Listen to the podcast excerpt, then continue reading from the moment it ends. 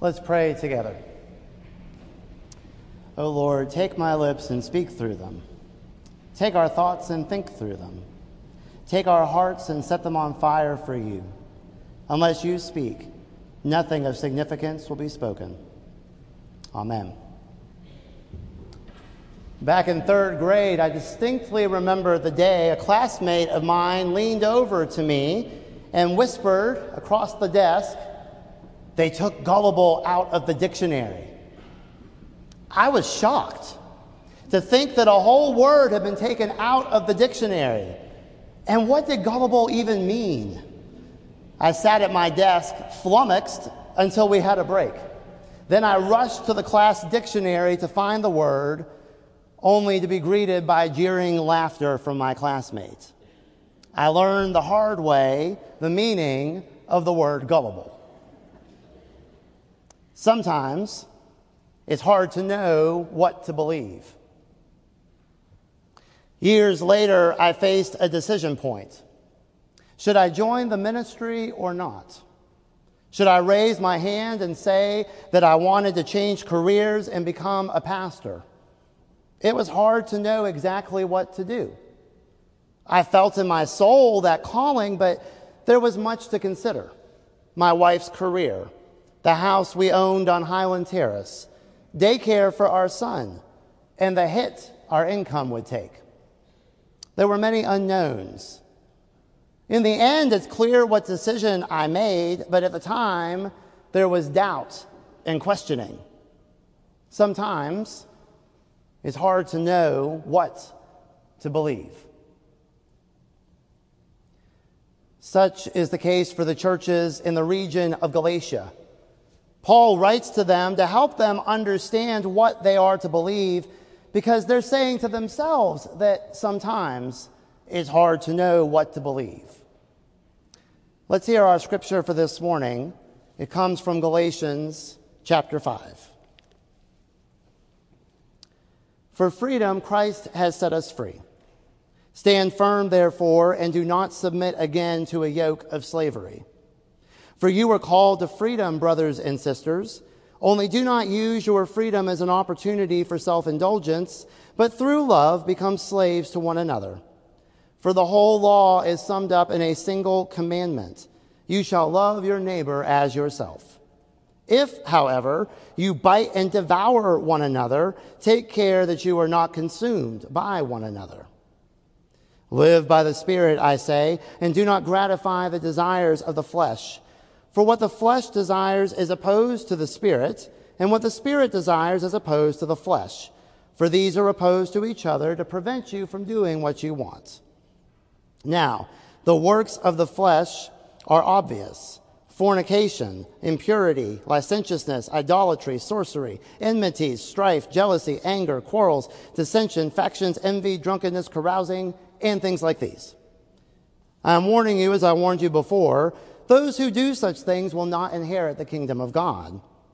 By contrast, the fruit of the Spirit is love, joy, peace, patience, kindness, gen- generosity, faithfulness, gentleness, and self-control. There is no law against these things, and those who belong to Christ Jesus have crucified the flesh with its passions and desires. If we live by the Spirit, let us also be guided by the Spirit. This is the word of God for the people of God. Thanks be to God. Eight simple steps toward church revitalization. The number one rule of church revitalization.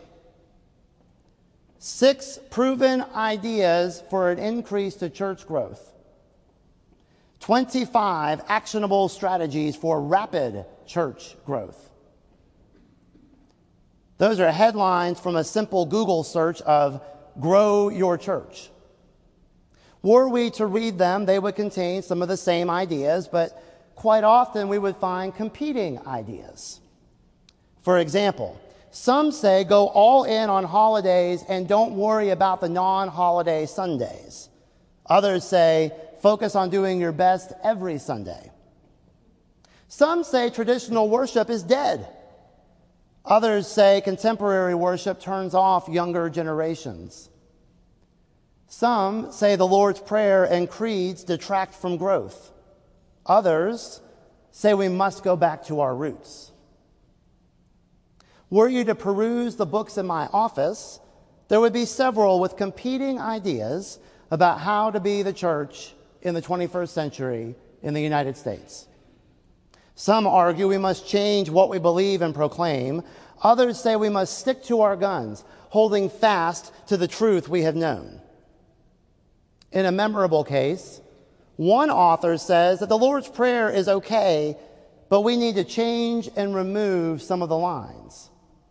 He advocates that we begin Our Father and Mother, and then that we should skip Who Art in Heaven. Now, let us be mindful that his encouragement is to change the very words of Jesus Christ. It's laughable, and yet it is still one of many strategies for being the church today.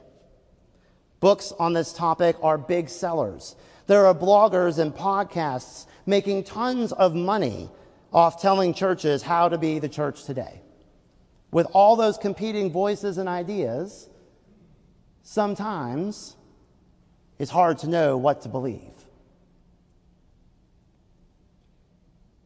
The churches in Galatia find themselves struggling with what to believe. Paul had brought them the gospel initially, and all across the Anatolian peninsula as a result, the area we call Turkey, that they call Galatia, people are being converted from paganism rapidly. They're forming churches faster than they can really get settled. And as they do so, they have questions. They're Gentiles, they're not Jews, so they're confused about how much of the law, the Torah, they're supposed to keep. Are they supposed to follow all of it or some of it? Are they supposed to be circumcised? Are they now under the constrictions of the law, or are they no longer bound by it and its symbols? Different teachers passing through Galatia have different answers. Many say, yes, you must keep Torah in order to be a Christian. Some of them say you must be circumcised. And then there are those with different gospels. Some who argue that Jesus Christ wasn't really divine, he was just a really superhuman. And others who argue he was so divine, he was basically some sort of divine ghost. There are many teachings floating around Galatia, and the people there, new Christians, are trying to figure out how to do this church thing. And they're struggling under a weight of too many options. For them, it's hard to know what to believe. Paul, elsewhere in the Roman Empire at this time, receives news of what's happening in Galatia. Most of the churches have chosen to believe differently than Paul taught, specifically embracing the keeping of the Torah and circumcision. As he receives these messages, Paul gets angry.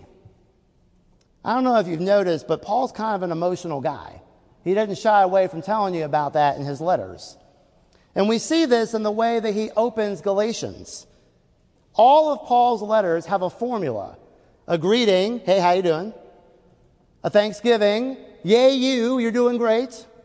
Teachings of what they, he needs to teach them about, and a benediction. Every letter, except Galatians. He says, hey, how you doing?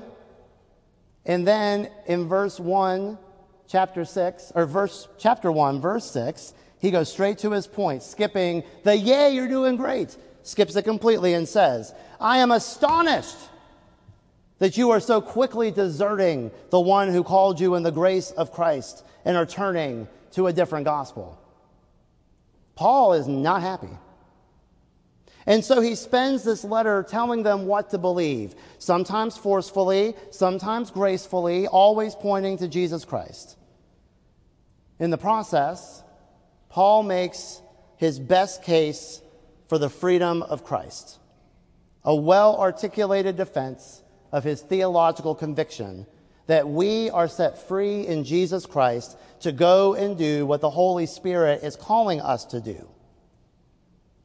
While it would be long, if Galatians was a blog post today, it would be written in a way of offering understanding for how to be the church.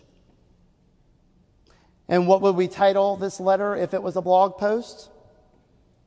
ten Simple Steps Toward Freedom in Christ. Christ. twelve Different Means to Grow Your Church.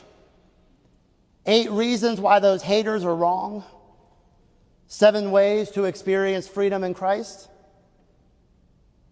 Those titles, like so many blog posts and books, are tempting because we want things in sound bites, easy to digest pieces of information. That's the seductive power of these blog posts and books that offer tips and tricks for how to be the church. The posts aren't long, the books are short, and they come prepackaged in ways that make it easy to envision following them at your church, inferring that if you follow their seven or twelve or ten steps, all will be well at your church and you'll see results and growth. They easily turn into GIFs and graphics that can be posted to Facebook and Twitter, moving their points into even easier to digest sound bites. The problem is, and Paul says this in Galatians, the Holy Spirit cannot be reduced to a checklist. The Holy Spirit cannot be made into an easy-to-digest list or a soundbite or a list of tips and tricks. And that's just the point Paul wants to make to the churches in Galatia. It's not about which teacher to follow, what set of rules to follow, or whether or not you need to keep up with Torah. It's about being led by the Holy Spirit to be the church God has designed you to be. In freedom, Christ came to die and rise again for us. And in giving us the Holy Spirit, Christ passed that freedom on to us. Paul's call to the churches in Galatia and Paul's call to us today is to be led by the Spirit, seeking to follow where the Spirit leads, trusting that God will provide what we need to be the church God has designed us to be. It's another way of saying what we said last week, that we are to practice simplicity by focusing on the mission, being authentic, and trusting God with the rest. If Galatians were a blog post today, we might title it this way: forget all those checklists. Just listen to the Holy Spirit. Paul makes a clear point. Follow the law, the Torah, if you want, but it's no longer necessary. Jesus Christ has set you free from having to follow the law, from having to keep up with those checklists and tasks in order to be justified in faith. The Spirit provides the way forward, the vision, the change in our lives, so that we can be followers of Jesus Christ, true disciples who lead others to life. That's why Paul, quoting Jesus, can say, "For the whole law is summed up in a single commandment. You shall love your neighbor as yourself." We are set free. For freedom, Christ set us free, the scripture begins, and then continues, "For you were called to freedom, brothers and sisters." We are free from the law, from checklists, from having to wonder what to believe. We are free to simply be the church we are, following where the Spirit leads. The churches in Galatia aren't required to keep up with those lists, to follow the five thousand three hundred twenty-four simple steps of Leviticus to living a holy life. The Spirit provides that. The Spirit creates a changed heart, a renewed soul. The Spirit intercedes with God on our behalf and is the presence of the living God within each of us. Paul says in the closing verse of our scripture this morning, if we are led by the Spirit, let us also be guided by the Spirit. Then we, as individuals and as a church, will naturally exude love, joy, peace, patience, kindness, faithfulness, gentleness, generosity, and self-control. Those fruits are not a checklist. They're the consequence of living a Spirit-led life. As he continues his argument past this chapter, Paul makes clear, Churches are not to follow a checklist or rules laid out by this teacher or that apostle. Churches are to be Spirit-led, following where the Spirit leads, trusting that they already have what they need to be the church God has designed them to be. Churches, after all, are like individuals. We are all gifted in different ways to offer those particular gifts to the world. God designed each of us in just that way, and God designed each church to be that way. The checklist found in these books and blog posts telling churches how to be and what to do want all churches to be identical. But churches are not McDonald's franchises. We are farm-to-table restaurants, found only locally and unique to our particular surroundings. God has gifted Mulberry in traditional worship, in being a big tent, in community service, and in ways I am still discovering. The call on our lives, the call issued by Paul through Galatians, freedom in the Holy Spirit, means living into those gifts, unworried what the church down the street is doing or what that new popular book on how to be the church says. In fact, our own history bears this out.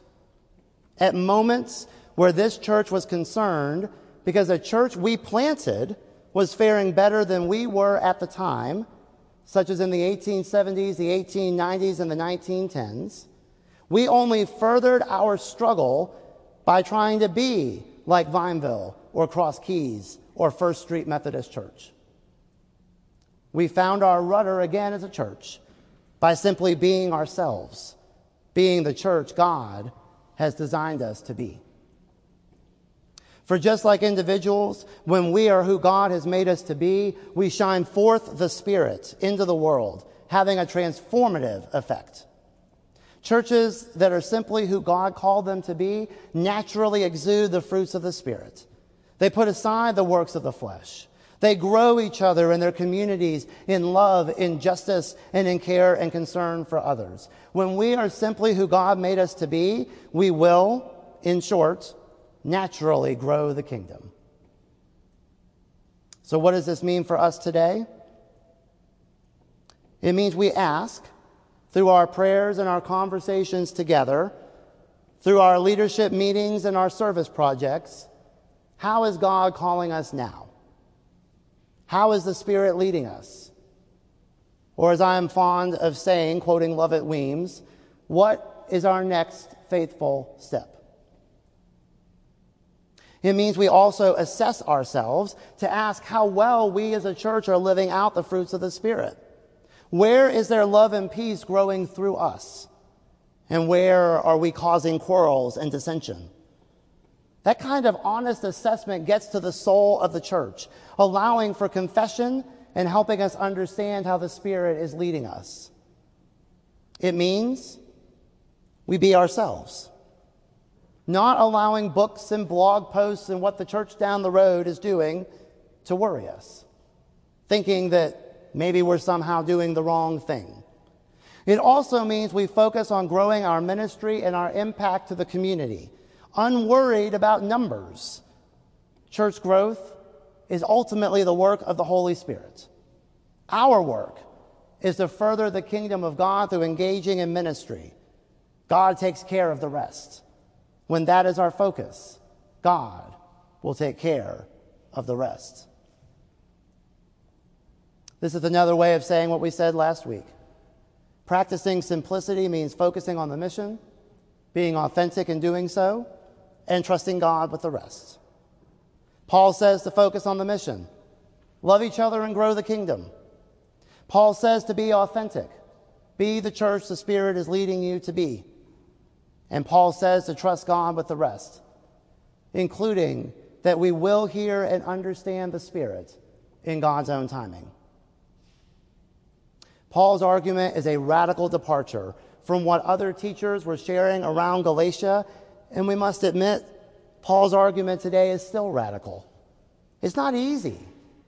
It's not easy like so many tips and tricks or tasks. It's not easily digested into sound bites. It requires prayer, discernment, patience. It requires practicing love, joy, and peace. But isn't that freeing? To no longer feel tossed and turned, wondering if we should be doing what this church over there is doing or what that church over there is doing. Isn't it freeing? Not wondering if we're missing the point or missing the people or defective somehow. If we are Spirit-led, we have all we need as a church to be the church God has designed us to be. That is practicing simplicity. So, let us be Spirit-led. To be Spirit-led, I invite you to join me in praying for this church. Let us turn the call of last week into a prayer we utter daily. God, help us to focus on the mission, be authentic to who you've made Mulberry to be, and trust you with the rest.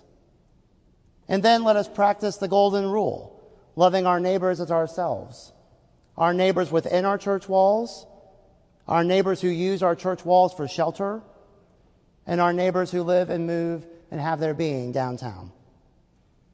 Praying and practicing the golden rule are not two simple steps toward church growth or vitality. They are the basics of the mission, and we are a church on mission.